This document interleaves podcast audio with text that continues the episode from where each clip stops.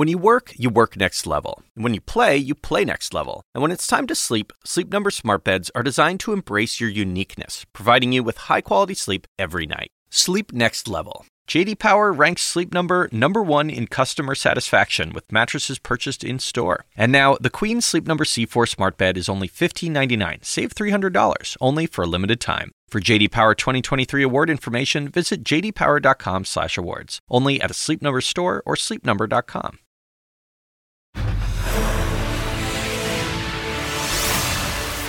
Welcome to The Lead. I'm Jake Tapper. In just a few hours, President Biden will address the nation in only his second ever Oval Office address. His goal is to convince the American people that it will be important to spend $100 billion of their tax dollars, the majority of which would help Israel and Ukraine.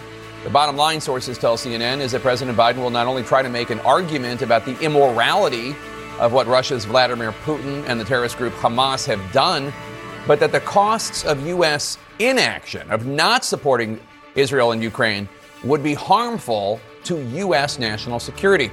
President Biden arrived back in the U.S. early this morning after roughly 7 hours on the ground in Tel Aviv. President Biden says he pressed Israeli Prime Minister Benjamin Netanyahu there on Israel's plans for the next phase of the war. And he says he worked to secure promises from the Israelis for humanitarian aid for the innocents in Gaza. The White House says this evening President Biden will also speak about trying to bolster the Ukrainian military even further. Ukraine, where recently delivered U.S. weapon systems have led to some of the most significant strikes against Russian forces in the last few days. But it's not just the public that President Biden needs to convince. It's also, frankly, some on Capitol Hill after House Republicans once again woke up this morning and chose incompetence. It's not clear that any aid package can get through Congress, given that there remains no Speaker of the U.S. House of Representatives. For 2 weeks in a row, the Republican Speaker-designate today, Congressman Jim Jordan of Ohio, still does not have the votes. In fact, he seems to be losing support even further. And we're told that today's Republican meeting behind closed doors devolved into shouting and cursing at each other. It's a staggering display of self-regard and immaturity from House Republicans, while not only American allies, but Americans are being killed abroad. CNN is learning that Congressman Jordan is now hoping for yet another vote on his nomination for Speaker tonight. We'll have more on that in a moment. But let's start in Israel with CNN's Caitlin Collins, who's in Tel Aviv for us. Caitlin, why has President Biden decided now is the right time for this speech?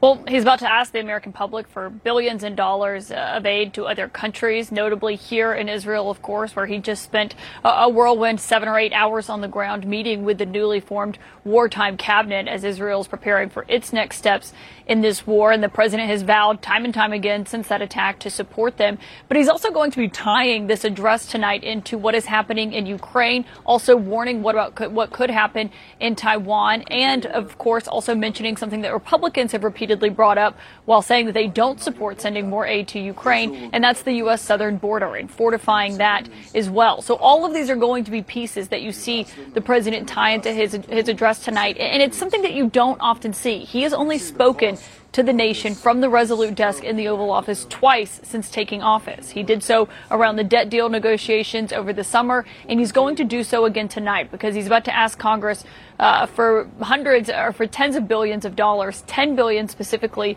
for Israel, Jake, and trying to send this message to them that it's important to stand up for democracies abroad, ones that are coming under threat now, that could come under threat in the future, and tying this all back to why it matters to Americans. And we've seen strong support from Americans when you look at the poll numbers when it comes to Israel, but it's been slipping when it comes to Ukraine. And the president actually just got off the phone with President Zelensky. So that is kind of how he's tying up this trip that he made here to Israel, where I should note the president did not get everything he wanted. Yes, we are expecting to see aid go from Egypt into Gaza, something that has been desperately needed. The president did not secure an agreement to have civilians who are in Gaza, including Americans, I should note, be able to get out. But it is part of an effort that he felt this trip was important, and he'll be tying that into the address tonight from the Oval Office. You also have some new reporting, I'm told, about conversations that President Biden had directly with members of Israel's war cabinet. And it turns out that some of them were interested in House Republicans' inability to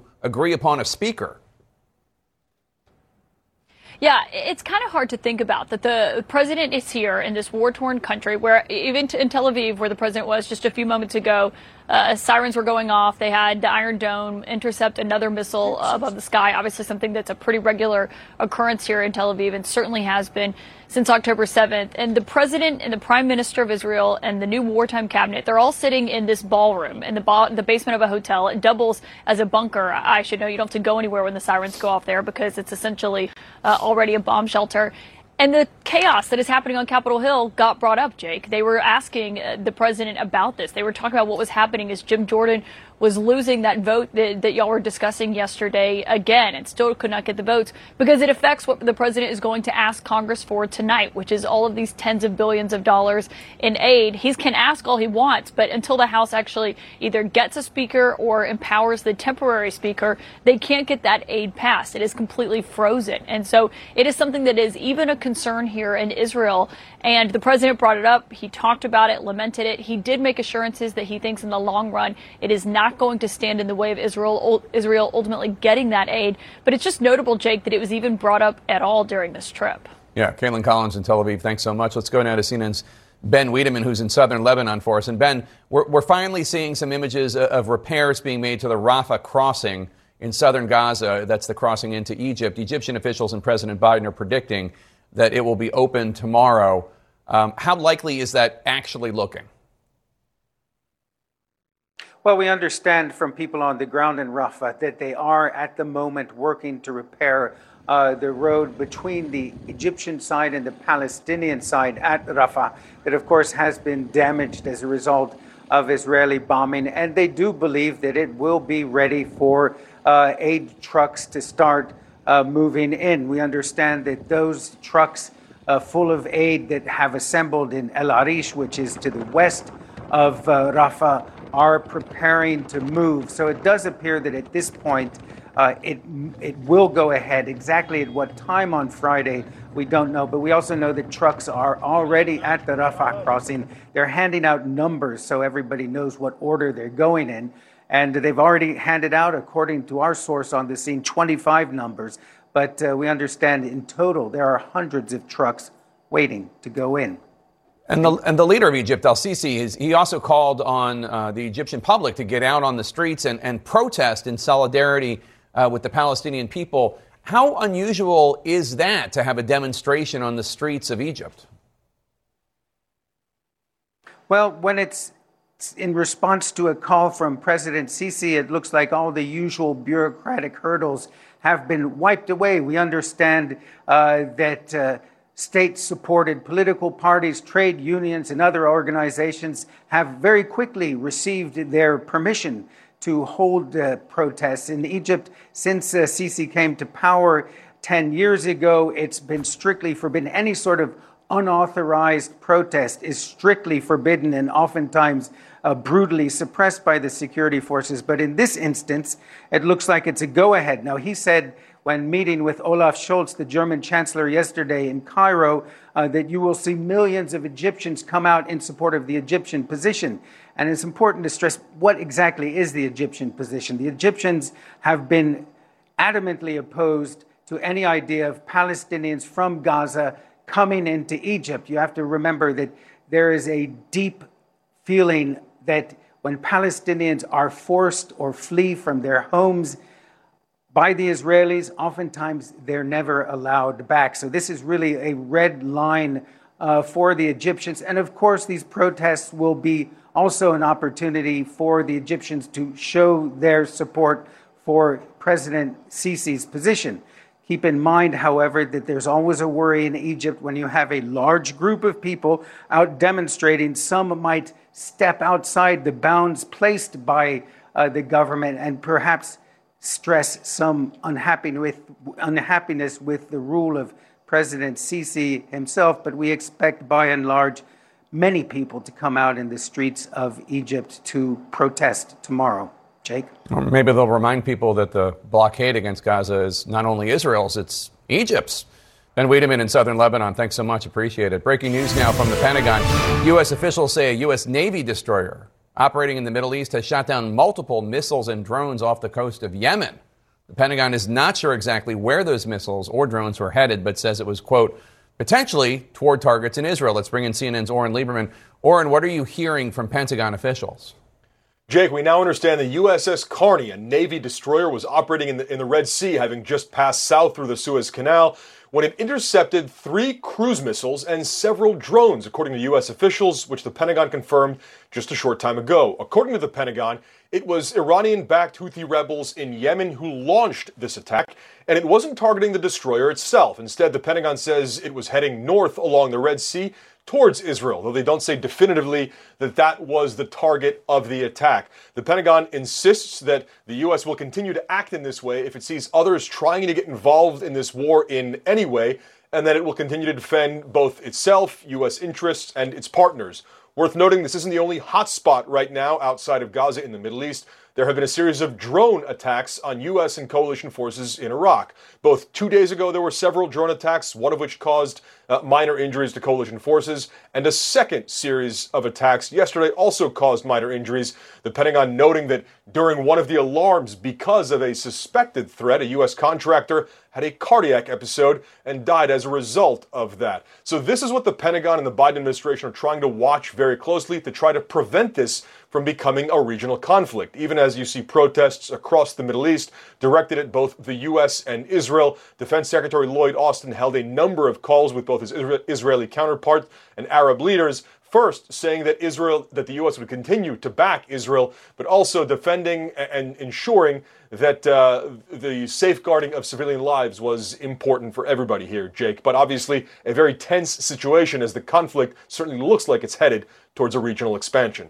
All right, Oren Lieberman at the Pentagon for us. Thanks so much. Devastating news today about 2 of the hostages kidnapped by Hamas. An 80-year-old Israeli-American woman and her teenage granddaughter were killed. Their bodies were found. I'm going to talk with their cousin next. Stay with us.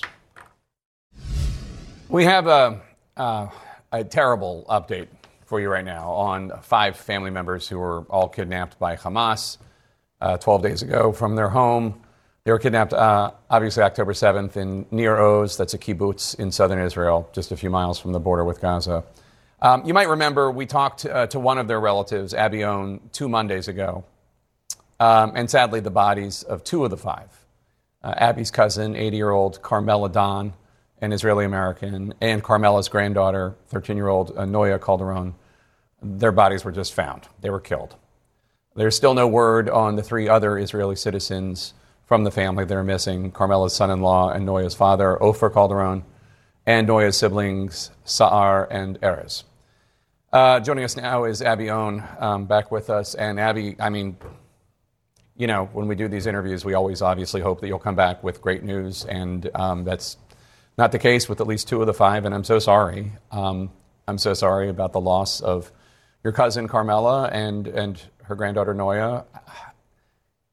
It's a stupid question. Thank you. It's a stupid question, but how are you doing? How's the rest of the family doing?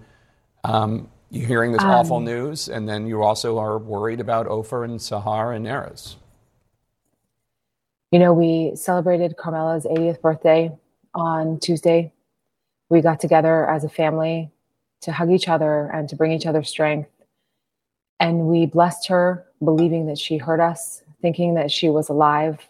You know, the last messages they sent to one another, they were saying goodbye to each other. Her daughters were saying goodbye. They feared that they wouldn't make it. And Carmela was the one to say to them, don't say goodbye. Stay strong. We're going to survive this. And I think those messages created hope for us that she was alive and well. And for us now, I can't imagine that the nightmare got worse, but it did. We not only now have 2 of them that have been murdered by Hamas, but we are still fighting for 3 of them. There are so many Israelis in the last 12 days that have lost people, have people missing, have people serving or killed. And we can't grieve in peace because we have to continue to fight. How do you feel about how the Israeli government has responded to the terrorist attack on October 7th so far? I feel, from the point of view of someone with family members missing, that isolated. It took a very long time for the families to hear. It took almost 9 days for us to get confirmation of them being kidnapped, and then to find out 2 days after that that Carmela and Noya had been murdered. But as someone with a larger understanding of what the country is dealing with, I understand the massive dilemma and the massive challenge they're facing. The numbers now are looking like 16 or 1,700 people murdered by Hamas. And to catalog and identify that number of bodies, I don't know any government or anyone that would be ready for something like that. Yeah.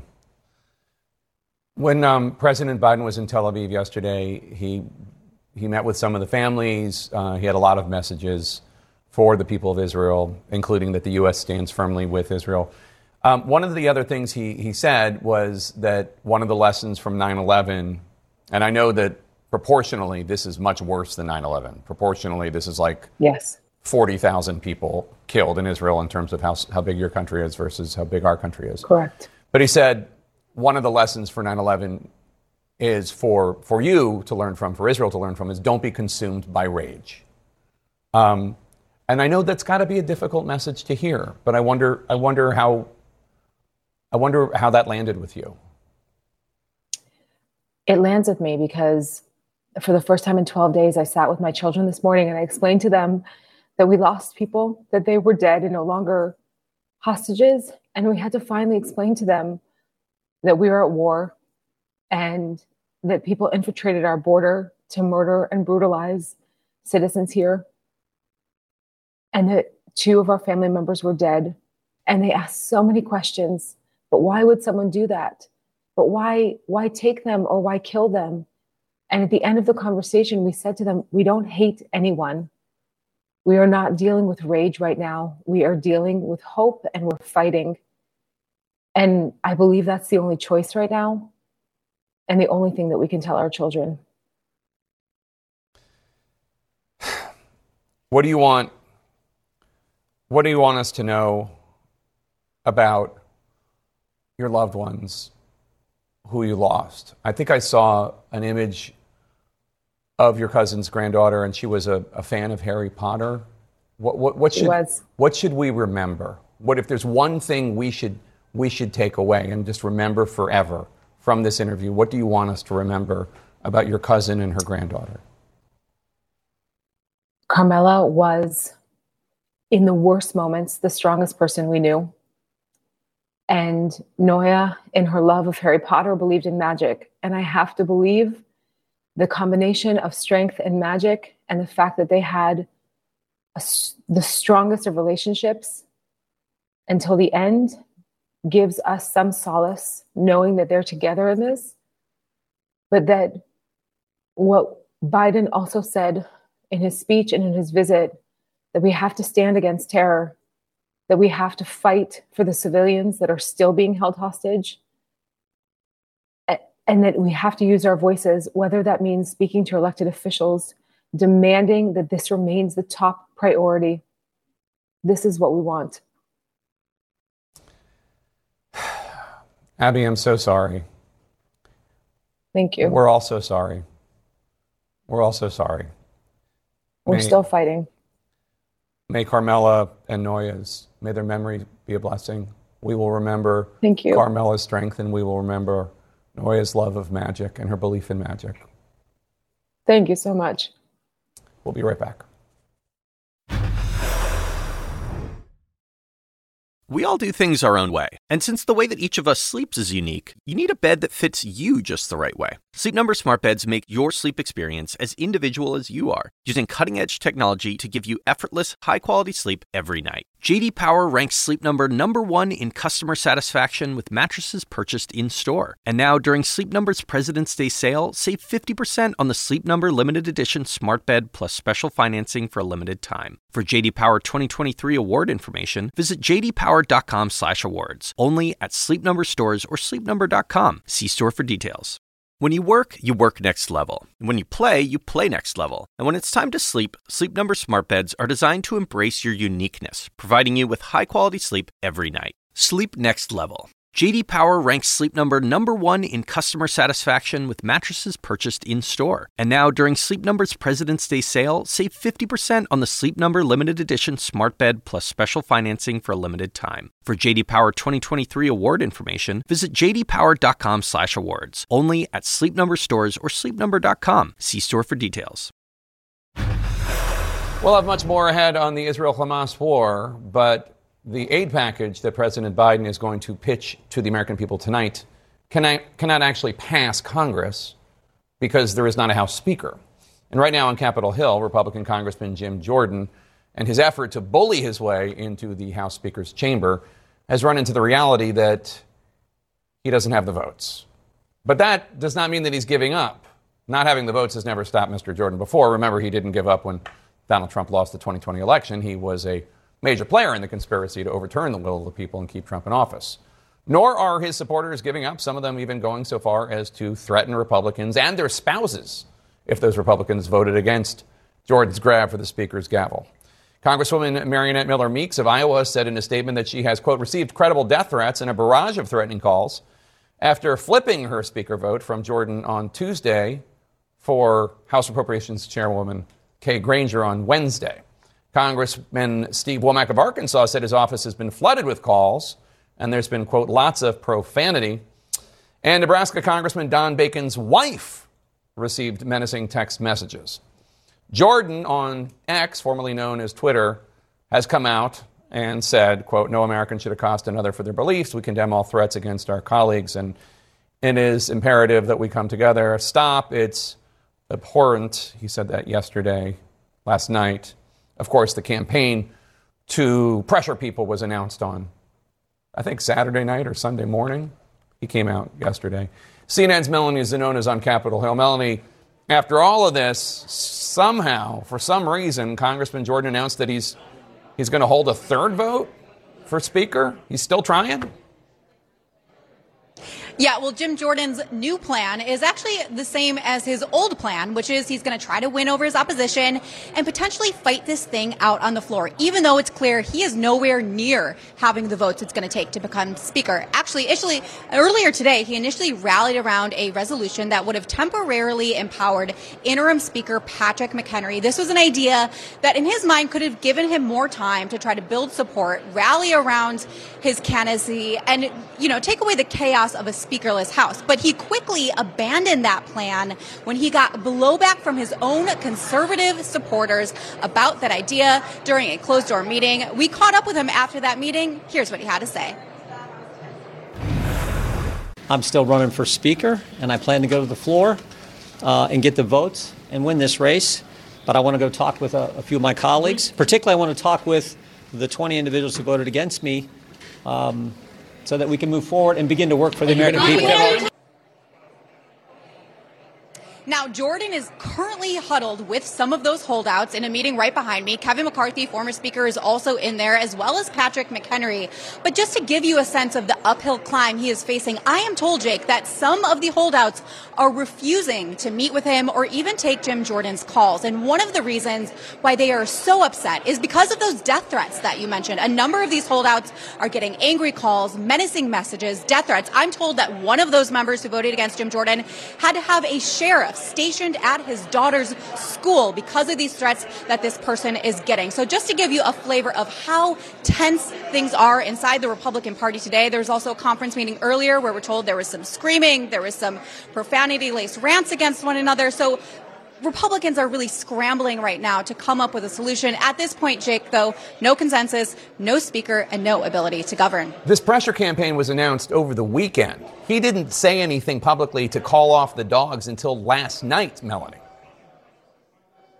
And that is why some members are so upset, because they said he could have done way more to try to stand these conservative attacks down. Remember, some of these conservative media figures and leaders were posting office numbers and encouraging people to go after these members and let them know how they feel. So that is why there is so much emotion right now and why the feelings are so raw inside the Republican conference, Jake. If only there was something in his background that would suggest he would stand by and look away when bad things were going on. CNN's Melanie Zanone on Capitol Hill. Thanks so much. CNN's Jamie Gangel is here. and has been working her sources. She joins me now. What are you hearing about the House Speaker fight? Well, first of all, I just want to say this dysfunction has now become death threats. We've been sitting here for 13 days now. This is just extraordinary. But let me suggest this. Different people have different agendas. And Melanie talked about Kevin McCarthy being in that meeting. I want to show you two pictures. One is that I'm told by my sources that Kevin McCarthy's office wouldn't let them take his name off the speaker's door. I think we have a picture of it. It's still right up there. He's not the Speaker of the House, though. He is not the Speaker of the House. Number two, if you look on the official website... Why does he want that on?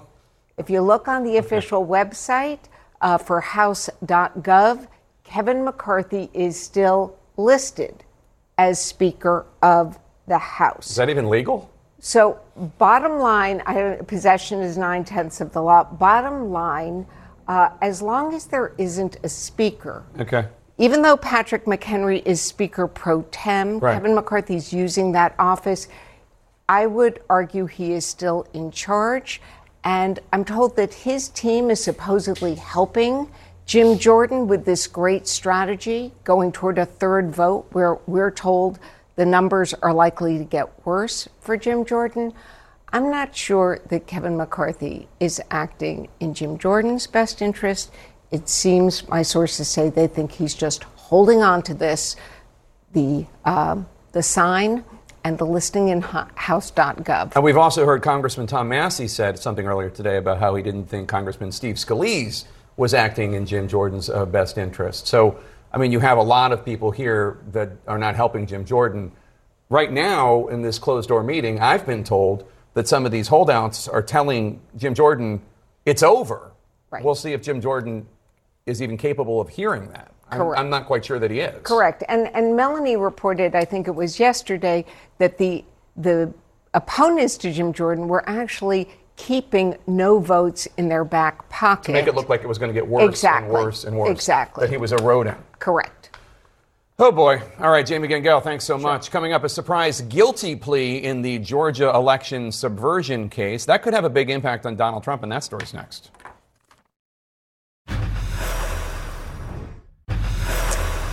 A major development in Donald Trump's legal troubles today requires us to take a step back in time. Let's go back to mid-November 2020. Trump's attorney, Sidney Powell, promised she would produce vast troves of non-existent proof that Trump won the election. I'm going to release the Kraken, she said in a reference to Clash of the Titans on Fox Business, to no pushback. No Kraken was ever produced because no Kraken exists. And the Kraken-less Miss Powell today pleaded guilty in the election subversion case in Fulton County, Georgia. CNN's Paula Reed reports for us now. Powell's plea could impact Donald Trump and the other Kraken-less co-defendants. How do you plead to the 6 counts of conspiracy to commit intentional interference with performance of election duties? Guilty. Former Trump attorney Sidney Powell appeared in a Georgia courtroom this morning, the second person to plead guilty in the sprawling case over efforts to overturn the 2020 election in that state. Do you understand that by pleading guilty, you are giving up the right to a trial by jury? Yes. As part of the deal, Powell will admit her role in the January 2021 breach of voting systems in rural Coffee County, Georgia, be required to write an apology letter to the citizens of the state, and pay nearly $9,000 in restitution and fines, as well as turnover documents. But she is not expected to face jail time. Prosecutors are recommending a sentence of 6 years probation. One name that did not come up at Thursday's hearing, her co-defendant, Donald Trump. The deal is the first by a member of his inner circle. I'm going to release the Kraken. Powell was among the most vocal of his lawyers in pushing outlandish claims about the election, including that millions of votes were flipped in a global scheme against Trump. There should never be another election conducted in this country, I don't care if it's for local dog catcher, using a Dominion machine. Repeating those conspiracy theories eventually proved too much even for Trump, and she was ousted from his team. And her plea raises new questions about a deal in the federal election subversion case. Trump is the only individual charged in that indictment, but Powell has been identified by CNN as one of the 6 co-conspirators listed by special counsel Jack Smith, who has signaled other people could be charged. The Department of Justice has remained committed to ensuring accountability for those criminally responsible for what happened that day. That federal trial is scheduled to begin in March, and it's unclear if anyone else will be charged in this case or if Powell would even be interested in a deal with federal prosecutors. But Jake, to give you a sense of just how quickly something like this can come about, we've learned that this deal was arranged in about the last 24 hours. Oh, interesting. Paul, stick with us. I want to bring in Michael Moore, a former U.S. attorney in Georgia. I want to play what Sidney Powell said, again, just because it's fun, just days after the 22 election. We are not going to be intimidated. We are not going to back down. We are going to clean this mess up now. President Trump won by a landslide. We are going to prove it, and we are going to reclaim the United States of America for the people who vote for freedom. Okay, so that's not true. All of that's lies. And that video was tweeted by the Republican National Committee. That tweet is still up. I just checked. It's still up at the RNC. She was spreading lies many Americans still believe. What is the significance of her pleading guilty? Well, I mean, I'm glad to be with you. Having a plea in a criminal case is always a big deal for the prosecutor, and it's really one of the biggest weapons they have because it helps people decide to cooperate and tell the truth about other co-defendants. And so here, remember that her conduct is really pretty limited in the Georgia indictment. It dealt with the Coffee County case and whether or not there was access to the voting machines. So I don't know from the grand scheme of things that this is the kind of thing that's going to be the silver bullet to take down the Trump. The big lie. But right. You just heard her identified as the inner circle. This is the first of the inner circle that Paul reported on. And what's interesting here is that it's sort of a little bit anticlimactic to see a plea to a misdemeanor in a case that's been touted as the largest, election case in history. And they had all the ceremony of bringing people in and having them turn themselves in at the jail. And then to come away with a misdemeanor. And if she completes a probation, that means that essentially she has no record at all. And that means she can still vote. She's not a convicted felon, and despite the fact that this is an election case. So, we'll see what the prosecutors have gotten out of her. And I know that she's got to cooperate. She's got to tell the truth as she goes forward. Not a really big axe to hang over her head. I think the bigger question is going to be, what does she do for Jack Smith in the case? I think this is one that, is sort of maybe useful. It may be not as it comes to Trump in Georgia. So, Paula, her deal includes 6 years probation, testify at future trials, apology letter to Georgia citizens, $9,000 in restitution fines, turns over documents. She was facing 7 charges, including violations of Georgia Racketeering Act, conspiracy to commit election fraud. Is it surprising she isn't facing jail time here? It does seem like this is a slap on the wrist. It is a slap on the wrist, but that's what you get when you are second in line and agree to plea, right? This is good for prosecutors. It's great for her. But ultimately, it is giving prosecutors the ability to claim a win. This is the first member of Trump's now former inner circle to agree to plea. So this is something that they would absolutely want, as opposed to having to put on a trial for 5 months, this complicated RICO case. Been watching the hearings. It's not clear how successful they're going to be in this first trial. So for prosecutors, it's a win. And what does she get in return?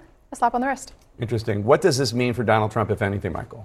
Well, I mean, it's starting to chip away at the wall that he builds around himself. I mean, that's what he's known for, sort of putting somebody between him and the jailhouse or him and the guilty verdict or the judgment. So it is a little bit, I think, probably psychological as it goes from there. But I don't know what it'll mean in the state case against him. I don't think there'll be a whole lot of testimony that she has to offer. But I think in the federal case, she might give more information about what happened in those interior meetings at the White House. And I think that's where it's going to be important. Interesting. Paula Reed, Michael Moore, thanks to both of you. New intelligence and new estimates of how many people were killed in that blast outside the hospital in Gaza, the one that President Biden says was actually the responsibility of the Palestinians. That story next. We're back. And in addition to the conclusion of U.S. intelligence that it was a misfired Palestinian rocket, not the Israelis, that caused the explosion at the Gaza hospital on Tuesday, CNN just got its hands on unclassified U.S. intelligence that shows that the hospital blast in Gaza killed somewhere between 100 and 300 people, which contradicts the initial Palestinian health officials' claims that 471 people were killed, a reminder that the Palestinian Health Ministry is controlled by Hamas.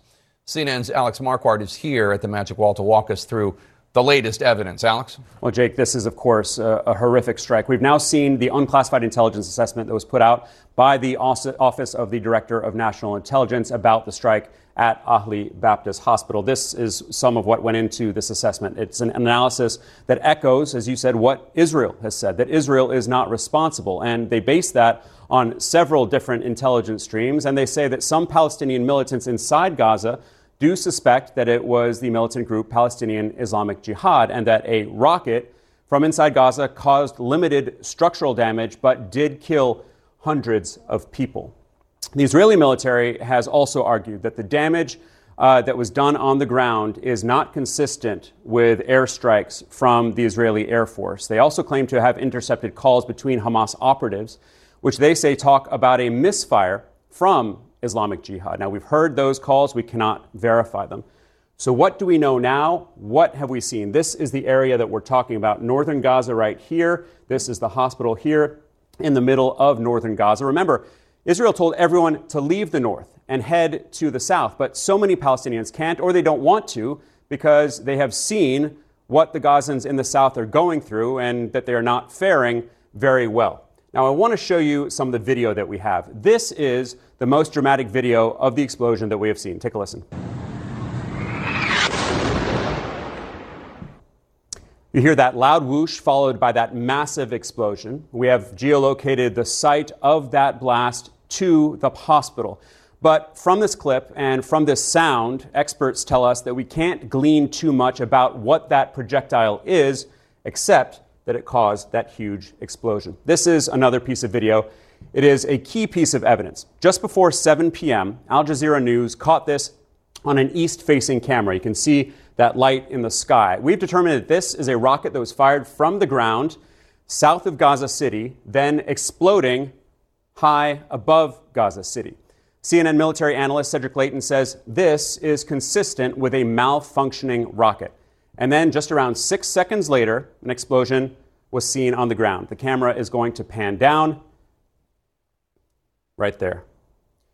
We can't say that that rocket in the sky is related to that explosion on the ground, but we have geolocated again that explosion to the site of the hospital in Gaza City. Now, eyewitnesses have described bodies and parts of bodies strewn all over the strike site. The health ministry, which is controlled by Hamas, claims that almost 500 Gazans were killed. The new U.S. intelligence assessment today says that number is lower, closer to 1 to 300. They still call it a staggering death toll. And then there was this extraordinary press conference. Doctors at the hospital surrounded, as you can see here, by the dead and the injured. We've seen all kinds of charred vehicles strewn across the parking lot at the hospital. We have seen damage to the buildings. You can see these windows have been blown out, but nothing that we have seen has been leveled.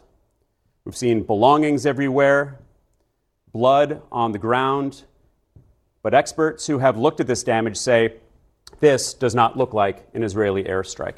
We also have this new video exclusive just into CNN. We're showing it to you for the first time of this crater in the parking lot, which appears to be where the projectile struck. It is, as you can see, relatively small. And again, experts say that a crater this size is not what you would see after a missile strike from a jet or from a drone. It could say, they say, it could be rather from a smaller rocket. And then we have these satellite images before the strike and after the strike. You can see here the parking lot at the hospital before and here the parking lot after, which has been blackened. And you can see some of those vehicles in the middle of the parking lot. It shows the limited structural damage and the lack of a major crater. There's nothing on these satellite images pointing to a crater from an airstrike.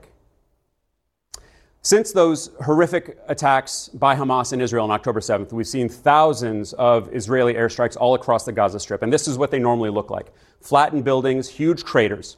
So could Israel have used a smaller munition, perhaps an artillery shell, at the hospital? Experts say that is not outside the realm of possibility. But as the U.S. and Israel are saying, it is unlikely given what else we've seen and what else we know. So altogether, CNN has reviewed dozens of videos posted on social media that aired on live broadcasts and filmed by a freelance journalist working in Gaza, which showed the blast and its aftermath.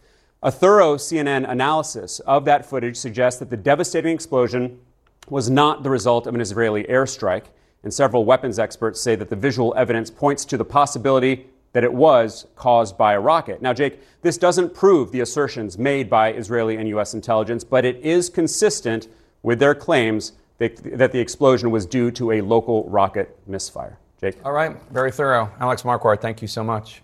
We are following two major stories on the lead. President Biden is preparing to deliver in prime time an Oval Office address tonight as Republicans on Capitol Hill are behind closed doors right now, battling it out over the speakership or lack thereof. We've got all of the latest developments. That's next.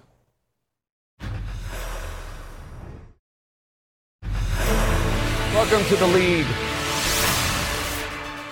I'm Jake Tapper, and leading this hour, President Biden will address the nation from the Oval Office this evening for the only second time in his presidency. He's going to try to convince Americans why it is critical to provide tens of billions of dollars to support two allies in their two wars, Israel and Ukraine. Perhaps a glimmer of hope for the civilians stuck in Gaza right now. Egyptian security officials tell CNN they're preparing to try to open the Rafah border crossing Friday morning, allowing trucks with much needed water, food, and fuel, as well as medicine, to enter. But a UN source is telling CNN that they are afraid that convoy might not be allowed to go in on Friday. And Israeli forces are also seemingly poised to enter Gaza, with the Israeli defense minister in a statement today saying that his troops will soon see Gaza, quote, from the inside. This as airstrikes in Gaza continue, with desperate scenes of the wounded rushed to a hospital in the Khan Yunis neighborhood of Gaza. But that is not the only front in that war. The Israeli Defense Forces say 20 rockets were launched toward Israel from Lebanon today. And Hezbollah, the Iran-backed Lebanese group that the U.S. classifies as terrorist, claims it targeted 5 Israeli military posts along the Lebanese-Israeli border. President Biden in Israel yesterday warned Prime Minister Netanyahu to consider the lessons learned by the U.S. after 9/11 in Iraq and Afghanistan, and to not let rage consume the Israeli people as the ground incursion into Gaza appears to draw closer. This is a similar warning we heard voiced by former CIA Director and General David Petraeus here on The Lead earlier this week. This can't be another case where you mow the lawn all the way down to the dirt in this case, but then you pull back out and the remnants will be able to reconstitute themselves. So what follows? Could there be an interim international authority? What is it? Those critical questions. What are Israel's next moves, and are they ready for what comes after the Israeli Defense Forces destroy Hamas, assuming the IDF succeeds? Let's start with my fellow anchor and friend Erin Burnett in Tel Aviv. Erin, President Biden set to deliver this Oval Office address tonight on the crisis and getting aid into Gaza to help the innocent Palestinians. That's a high priority for him. An incredibly high priority. And Jake, the latest we have is from Mark Regev, of course, you know, who you know well as well, longtime advisor to Prime Minister Netanyahu, saying, my understanding is that we'll have movement tomorrow. He was referring to the Rafah border crossing and whether that those 20 trucks that are waiting, of course, maybe movement tomorrow, but we've been hearing that every day. So it's fair to say that people here treat that with a huge degree of skepticism. Talking to someone in Gaza tonight, an American, actually, a retired American art teacher among the many Americans who are there, Jake, telling us the conditions, that she feels like it's the end of the world. The smell of death is everywhere. I'm scared when the night comes, but I'm scared also in the day. They don't have medicine. She's talking about basic things like the incredibly foul smell of the toilets because there's no water to even flush. And not being able to get crucial high blood pressure medicines. This is what they're dealing with, no matter who you are in Gaza. So the humanitarian situation is dire.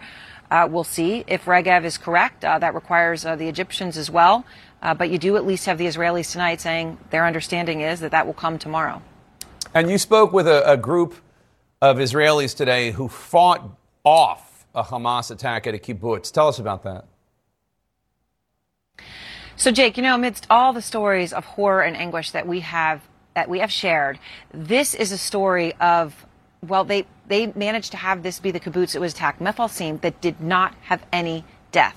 It's an absolutely incredible story. In fact, Jake, I had the war plans. They were taken off of Hamas soldiers. So I was with these 4 men who had served in the security for their kibbutz, Mefalsim.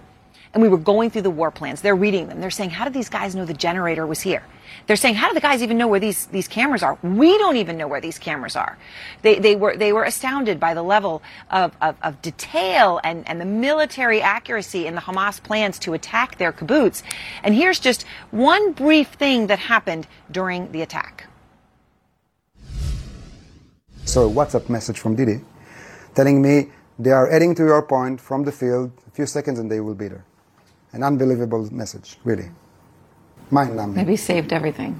I just ran to the window, and I just saw this nightmare in front of my eyes. A pickup truck and another two motorcycles, about 13 or 14 combatants, starting to jump out of the car, about 80 to 100 meters from my house, outside the fence. And what do you do?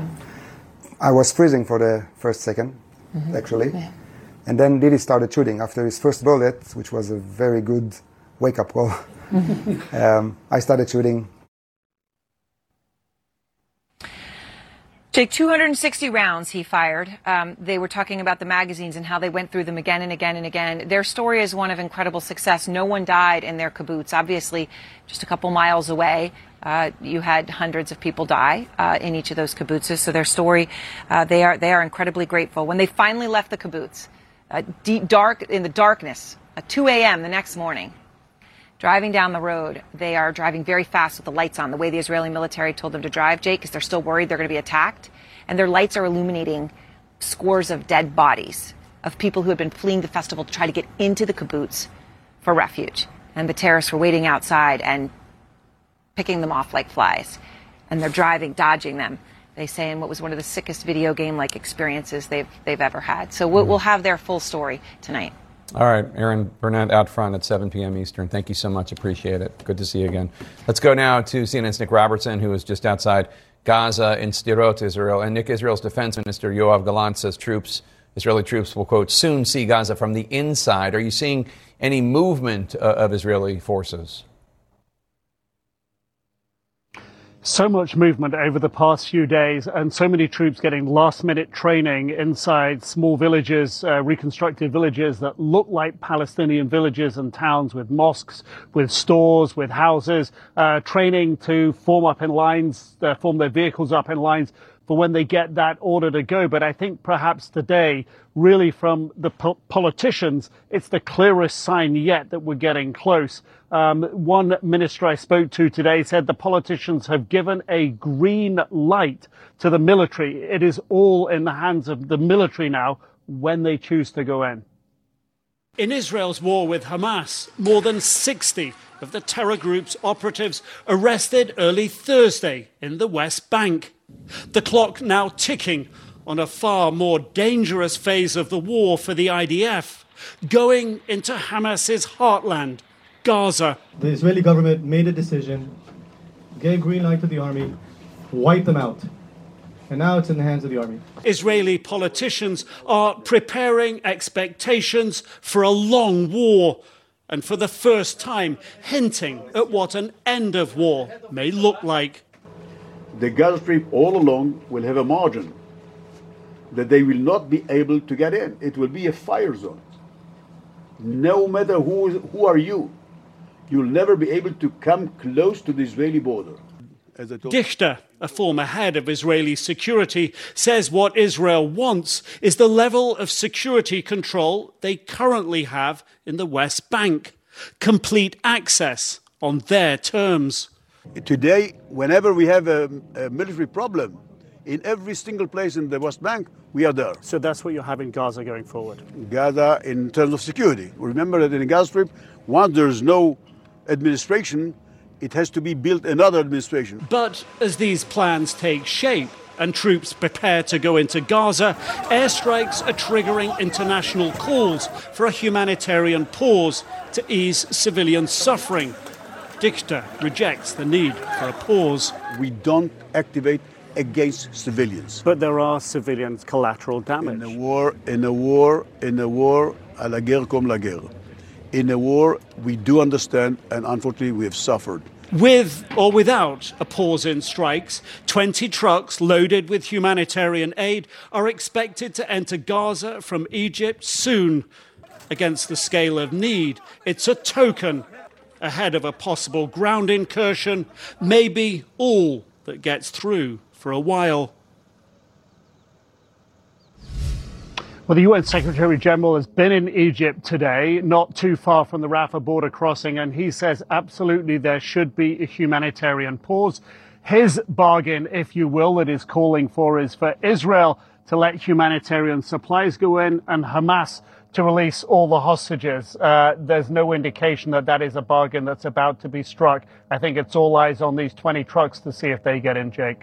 Yeah, I mean, they've already killed hostages. Nic Robertson, just outside Gaza. Thank you so much. Former Israeli National Security Advisor to Prime Ministers Bennett and Lapid, Eyal Hulata, joins us now to discuss. Thanks so much for being here. So historically speaking, Prime Minister Netanyahu, has he been willing to jump into these high-risk military operations like this one that it looks like Israeli forces are about to do? This is high risk to send ground forces into Gaza. I mean, Hamas had to have known that that's what they were going to do, so they have to be prepared. This is really dangerous stuff. Or is he typically, Netanyahu, despite his bluster, is he typically more cautious? Right. So, first, I mean, Netanyahu has been prime minister for so long. Of course, there were events during his time as well. Protective Edge in 2014, Netanyahu was prime minister. And Israel went into Gaza. We had a 40-day campaign. We didn't call it a war, even though it was for 50 days. It's true that the last campaign that Israel calls a war, Second Lebanese War, was in 2006, and Olmert was prime minister in the north, in Lebanon. Yeah. It's true. I mean, Netanyahu is known to be a security guy, but also very risk-averse. I think at this point, there's just no other choice. I mean, the magnitude of brutality is so enormous, and the sentiment and the consensus in the Israeli community society is so large. I think there's no other way but to fulfill the goals that he put and his cabinet put to this war, and that is to get rid of Hamas as ruler of Gaza. You call him Mr. Security, or that's how he paints himself. But I've heard from a lot. I know there's a lot of support for him right now because of what happened, and people want Hamas destroyed, eliminated.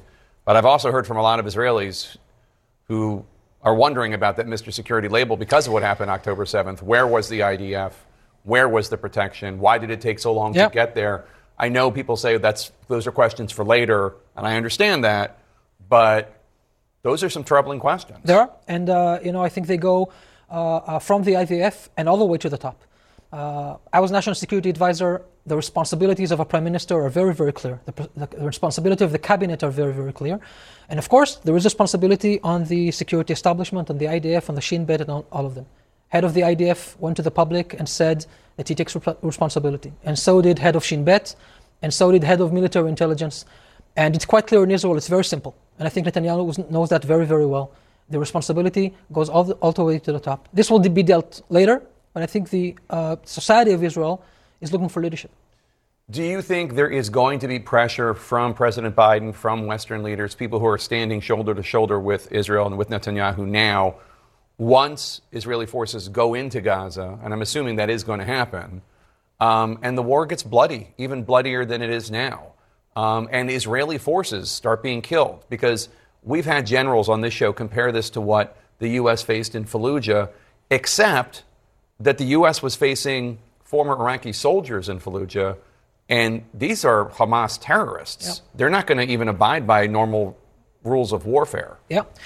They don't abide by rules of warfare, and they also don't abide by the truth. I just saw what in the end of the previous piece Alex presented here very thoroughly. The evidence, the CNN has also collected. That's just the public evidence. Yeah, that's public evidence. It calls for two things. One is maybe you can put trust in the Israeli and American administration that say based on intel that this was them who did it. But the other thing is they lied deliberately to the international community, to the international media. They will sabotage any story. They will spin everything just to make us look bad. And you're right. This is what we're facing. And I think it's important that the international community and the international media and public understands what Israel is facing. Everything we will do, we will get blamed on. Even things we don't do, we get blamed on. And I truly hope that we will continue to get the international support that we are getting. President Biden went out of his way to put the support to the Israeli people, making them understand that he has our back, because I think President Biden understands this is a different story. European Parliament said that. The EU leadership said that. Hamas must be eradicated and removed from leadership of Gaza. They lost their legitimacy to rule their own people. Israel needs to make this happen. I hope This is one of the reasons I'm speaking also here. I think it's very, very important the audience understands we will need international support because this will be bloody. Eyal Hulata, please come back. We'd love to talk more to you. Thank you. Really appreciate it. Back here in Washington, the speaker fight is getting even uglier. We're going to show you right now. You're looking live at the hallway outside the room where Congressman Jim Jordan is meeting right now with some of the Republicans who oppose his bid to be speaker. Has he changed any of their minds? I think I know, but let's find out from them. That's next. Live pictures now of where the chaos is unfolding on Capitol Hill, at least in the room where it happened. Republican Congressman Jim Jordan, aspiring Speaker Jim Jordan, meeting there behind closed doors right there, trying to win over some Republican holdouts. They oppose his bid to be Speaker. His party infighting has taken a dramatic and ugly turn. Several of those lawmakers who opposed Jim Jordan's bid for Speaker are now receiving credible and terrifying death threats. Over the weekend, it was made clear that supporters of Jordan's were going to launch a pressure campaign that apparently had Jordan's blessing until last night. And in the intervening time, well, it got pretty ugly. And we have some exclusive audio right now of a threatening message that was left as a voicemail for the wife of one of the Republican lawmakers who opposes Jordan. This has only been edited to take out identifying information of the wife and the lawmaker. We've bleeped out some of the language, but not all of it. And I want to warn you, this is pretty ugly stuff. Take a listen.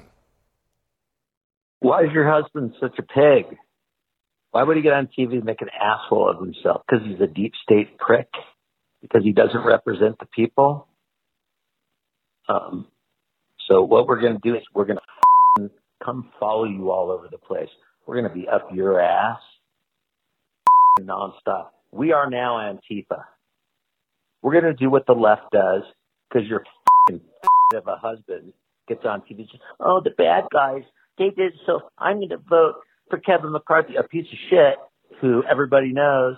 And for his piece of shit ass, talk about Americans who are actually fighting for Americans as the bad people, says everything about him. So you, your husband, and we are going to. We're not like the left. We aren't violent, but we're going to follow your ass, every appointment you have, everything you f***ing do. Your husband's an asshole. You should f***ing talk to his stupid ass. We're at war. Israelis being killed. And your dumb husband is acting like a f***ing 2-year-old. No wonder. He's a f***ing warmongering piece of shit. So listen, you're going to keep getting calls and emails. I'm putting all your information over the internet now, everybody else's, and you will not be left alone because your husband, Jim Jordan, or more conservative, or you're going to be molested like you can't ever imagine. And again, non-violently, you won't go to the beauty parlor. Now, you must be a bitch to marry an ugly mother like that. With me now to discuss, Republican Congressman Mike McCall from Texas. He's the chairman of the House Foreign Affairs Committee. Mr. Chairman, that's disgusting. Yeah. That is disgusting. The pressure campaign for Jordan was announced over the weekend. Calls like that started happening immediately. Jordan didn't denounce it until last night. What is going on in your party? Well, this shows you the level of political discourse in this country now. No, in your party, sir. In your party. I think it's despicable. And I wouldn't say Jordan is responsible for all that, but there is this faction that has just hatred that you heard on that phone call. That was Congressman Don Bacon and his wife. No member deserves that kind of treatment from any constituent. And I, quite frankly, Jake, worry about the safety of members back home, the ones that maybe didn't support Jordan, having these sort of threats back home in their districts. I remember Gabby Giffords very well when she was shot in the head and barely survived.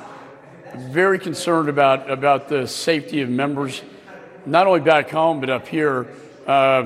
If this is the level of my party, I think it's in the gutter, and we need to get out of the gutter right now. So this is one of the reasons why there are more than 20 people voting against Jim Jordan.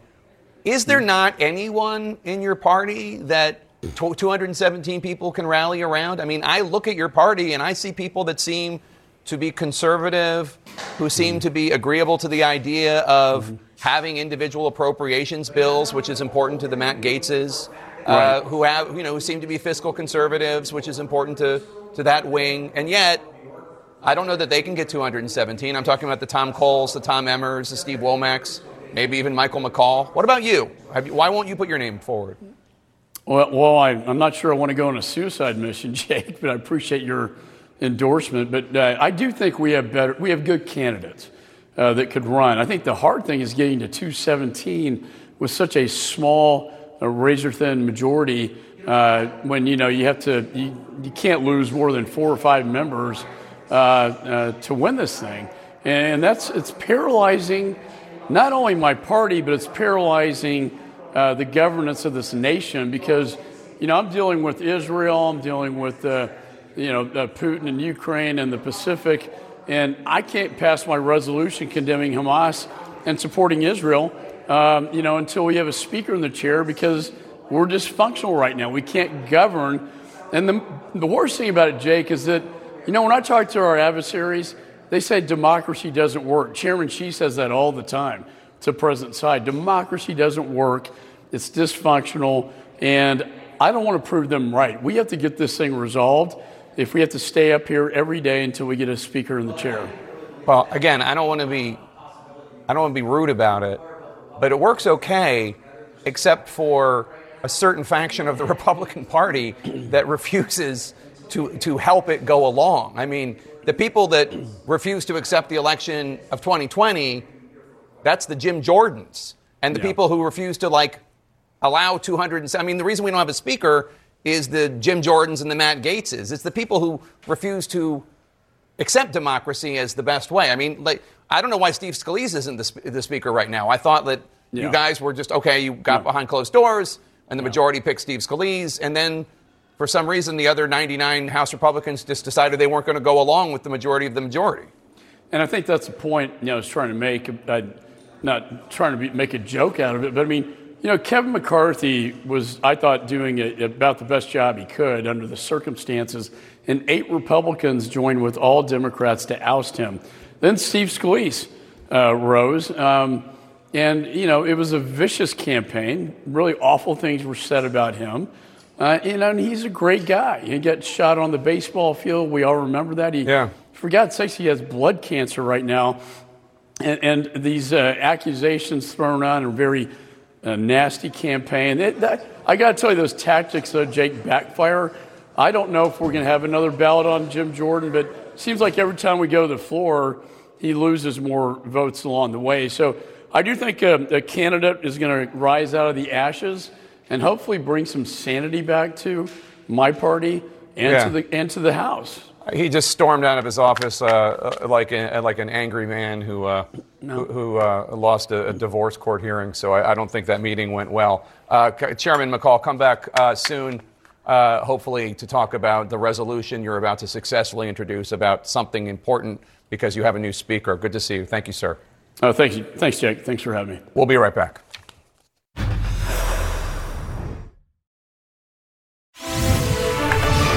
And we're back with breaking news on Capitol Hill, where a meeting between Republican congressmen who do not want Jim Jordan to be speaker and Jim Jordan just ended moments ago. CNN's Manu Rajah is on Capitol Hill right outside the room where they met. Manu, I'm no expert on body language, but boy, that did not look like it went well based on how Congressman Jordan stormed out. What did you hear from the Republicans as they left?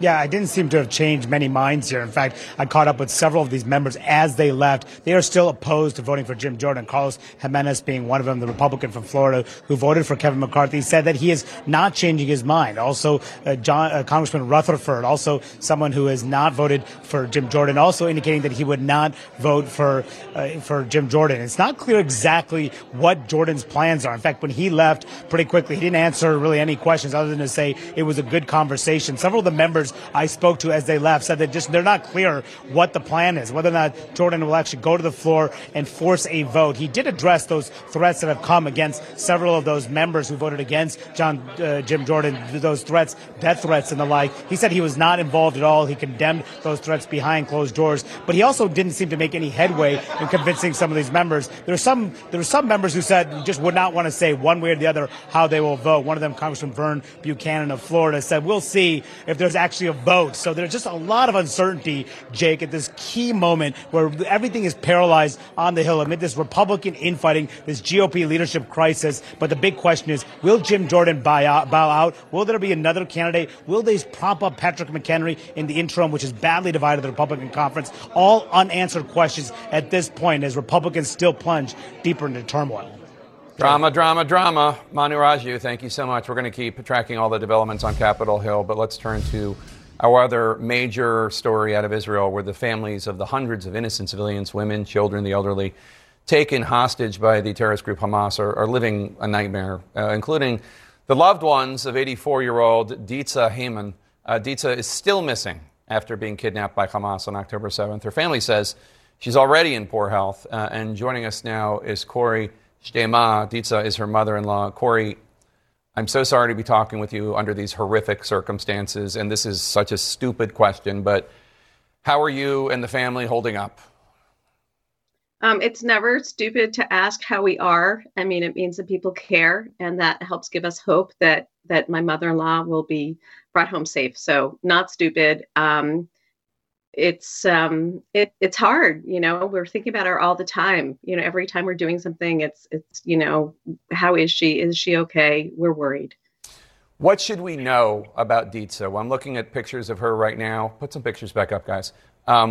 When we look at pictures of her, I mean, she looks like a sweet bubby. She looks like a sweet grandma. What do you want people, when they think about this segment later tonight or tomorrow or over the weekend, what do you want people, like, what's the one thing you want us to know about her? What's the one thing you want us to remember about her when people are praying either tomorrow or Saturday or Sunday for her well-being? Well, I mean, she is a sweet bubby, and she's loving and kind, but she's also fierce and brave and wonderful and strong in her own way. She is 84 years old, and maybe her body is not as strong, but she is a very strong person, has been through a lot in her lives. And she's a person who I like to think she has an open heart, open arms, open mind, and has always been a model for me of just being loving and kind. She is a social worker. She got her MSW in her late 40s, early 50s, and she practiced until she was over 80 years. She was 80 and a little bit, and she got tired of driving back and forth.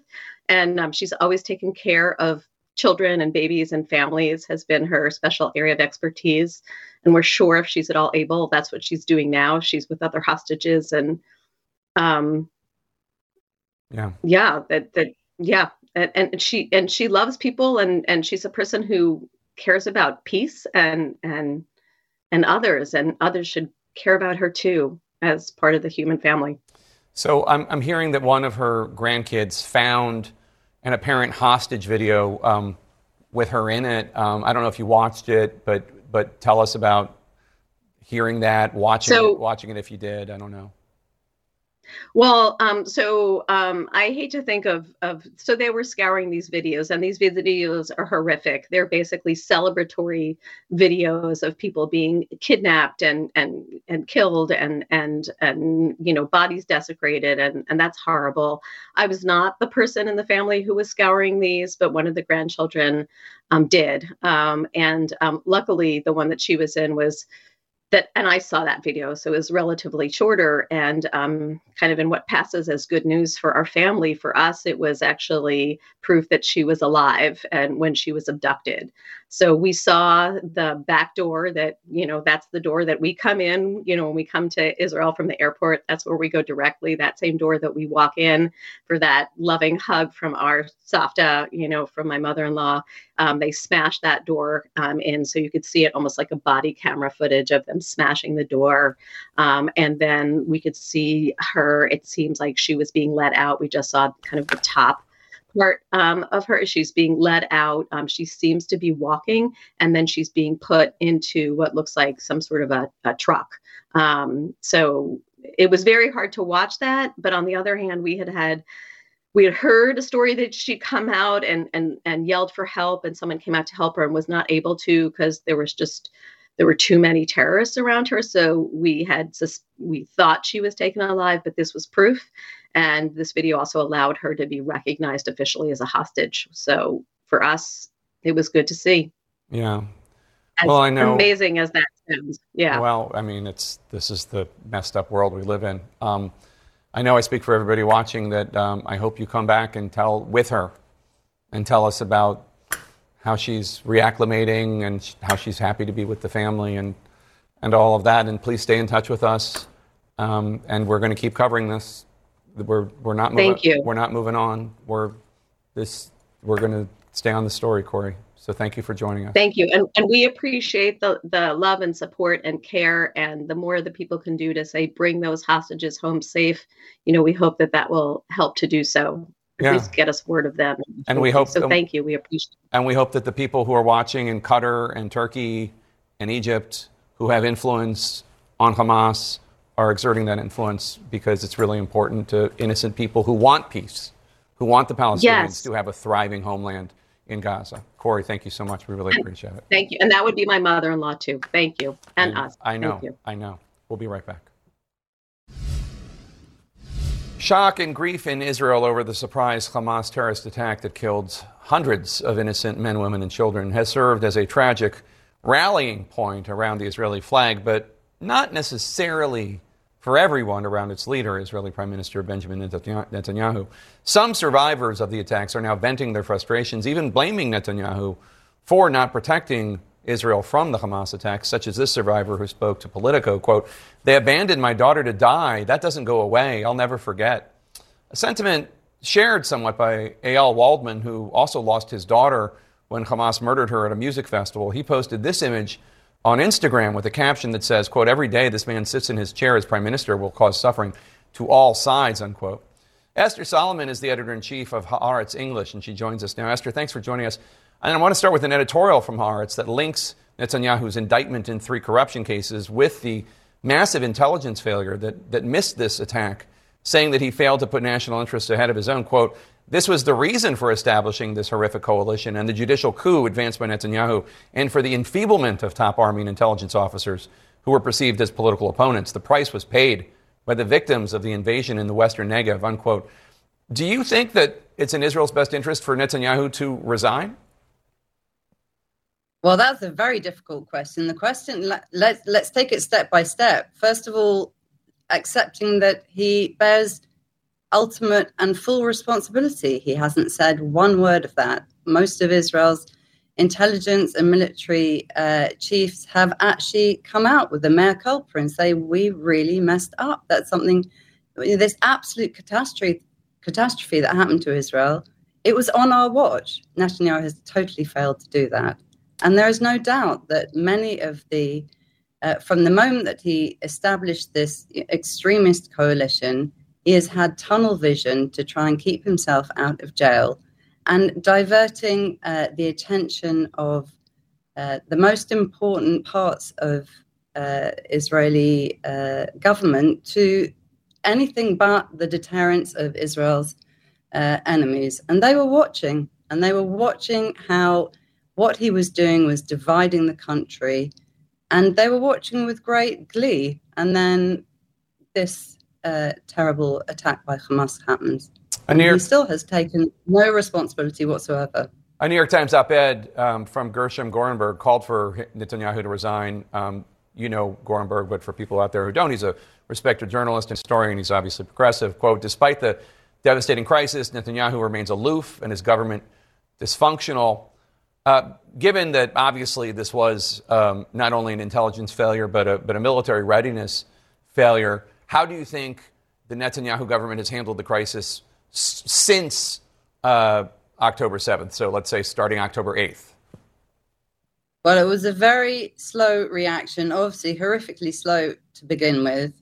At least now there is some understanding that how things were going on before can't continue the same way. So a new emergency government was established with the participation of more centrist figures who have significant military experience, in order that, in effect, it bypasses some of the more crazy and provocative and unhelpful voices in his government, because the country is more or less being governed now by a small war cabinet of no more than 5 people. Esther Solomon from Haaretz, and I, just so you know, I just took out a subscription October 7th. Thanks so much. Appreciate the work that you do. Over on Capitol Hill, it's not just Republicans that are not getting along. A number of Democrats are voicing concerns over how some of them are responding to events of the last few days. We're going to take a look at that next. Bubbling beneath the surface of the Democratic Party here in D.C. are some real resentments of fellow Democrats still blaming Israel for the hospital explosion, despite U.S. intelligence, classified and unclassified, suggesting that it was actually a misfired Palestinian rocket that did that damage. Pennsylvania Democratic Senator John Fetterman wrote on X, formerly known as Twitter, quote, "It's truly disturbing that members of Congress rush to blame Israel for the hospital tragedy in Gaza. Who would take the word of a group that just massacred innocent Israeli civilians over our key ally? Innocent Israelis were the victims of a terrorist attack that resulted in the largest loss of Jewish lives since the Holocaust. Now we know that the tragedy at the Gaza hospital was not caused by Israel," unquote. Congressman Jared Moskowitz, Democrat of Florida, wrote, quote, "My Democratic colleagues who blamed Israel should take down their posts," unquote. Now, one of the congresswomen Moskowitz is referring to updated her post, noting that, quote, "The U.S. intelligence assessment is that this was not done by Israel." But the other, Congresswoman Rashida Tlaib of Michigan, not only has she not updated her post, she took the stage to address protesters calling for a ceasefire in Washington, D.C. last night, and issued a political threat to the President of the United States. President Biden, not all America's with you on this one. And you need to wake up and understand that. We are literally watching people commit genocide and killing a vast majority just like this. And we still stand by and say nothing. We will remember this. And the congressman's tweet blaming Israel for what happened is still up. CNN's Jessica Dean joins me now. So, Jessica, Democrats have been very eager to highlight the embarrassing dysfunction of House Republicans when it comes to the speaker crisis. But these are some tensions that we're seeing among House Democrats on this issue of Israel and the Palestinians as well. Yeah, you're seeing those fault lines. And I talked to several House Democrats today, and one of them told me, in their words, that her colleagues are furious. Tlaib's colleagues? Yes. That they're very frustrated, that it's not just public perception over this, that they think that these sorts of comments that go against U.S. intelligence are dangerous in a way by spreading that message. And they put it to me this way. They said, why is she believing Hamas's word over the U.S. intelligence agencies? And there is, I'm told, a push for her to sit for an intelligence briefing and see the intelligence herself, with the hope that that will inform some messaging going forward. I did ask if she has done that or if she had plans to do that to her office. I've not gotten a response from them. We also know that some of her colleagues have complained to the Democratic leader in the House, Hakeem Jeffries, about this. I talked to another House Democrat that said, they've really seen the House Democrats range from being outspoken on this. Debbie Wasserman Schultz told my colleague Annie Guerrero that this is a vile position for the Congresswoman to take. Others are kind of trying to stand back, give her some room to perhaps walk this back, that it kind of ranges. But they said that Fetterman tweet that you just read in the lead in there, that sums up how a lot of House Democrats feel right now. So I talked to a U.S. senator who attended a classified briefing and said that the classified intelligence makes it clear. There's no doubt that this was Palestinian Islamic Jihad. That it's very, very clear. But are Democrats afraid that if they call out Congresswoman Tlaib, that they will alienate and anger the progressive base of the Democratic Party that is far more critical of Israel? Far more critical of Israel, and has been part of the Democratic coalition in winning these elections in the last several cycles, right? So they have been a critical part to the Democratic coalition. The sense that I'm getting from talking to people is there is frustration, though, bubbling. And what I'm interested to see is over the next day or two, if she continues to hold on to this, if people start to be more outspoken, if we hear from more of her colleagues on the record in a more outspoken way on this. Very interesting. Jessica Dean, thank you so much. Coming up next, a huge development in that Georgia election subversion case. A former Trump lawyer flips what that surprise plea deal could mean for Donald Trump and for other defendants. Stay with us.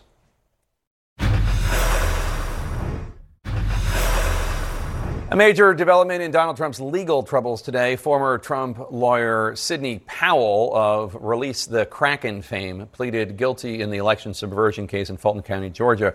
As part of her plea deal, Powell is admitting her role in the breach of election systems in rural Coffee County, Georgia. She is also required to testify at future trials. And although we don't know which ones, we should know Donald Trump is a co-defendant in the case. If you ever miss an episode of Lead, you can listen to the show where you get your podcasts. Our coverage continues now with Wolf Blitzer in the Situation Room. I'll see you tomorrow.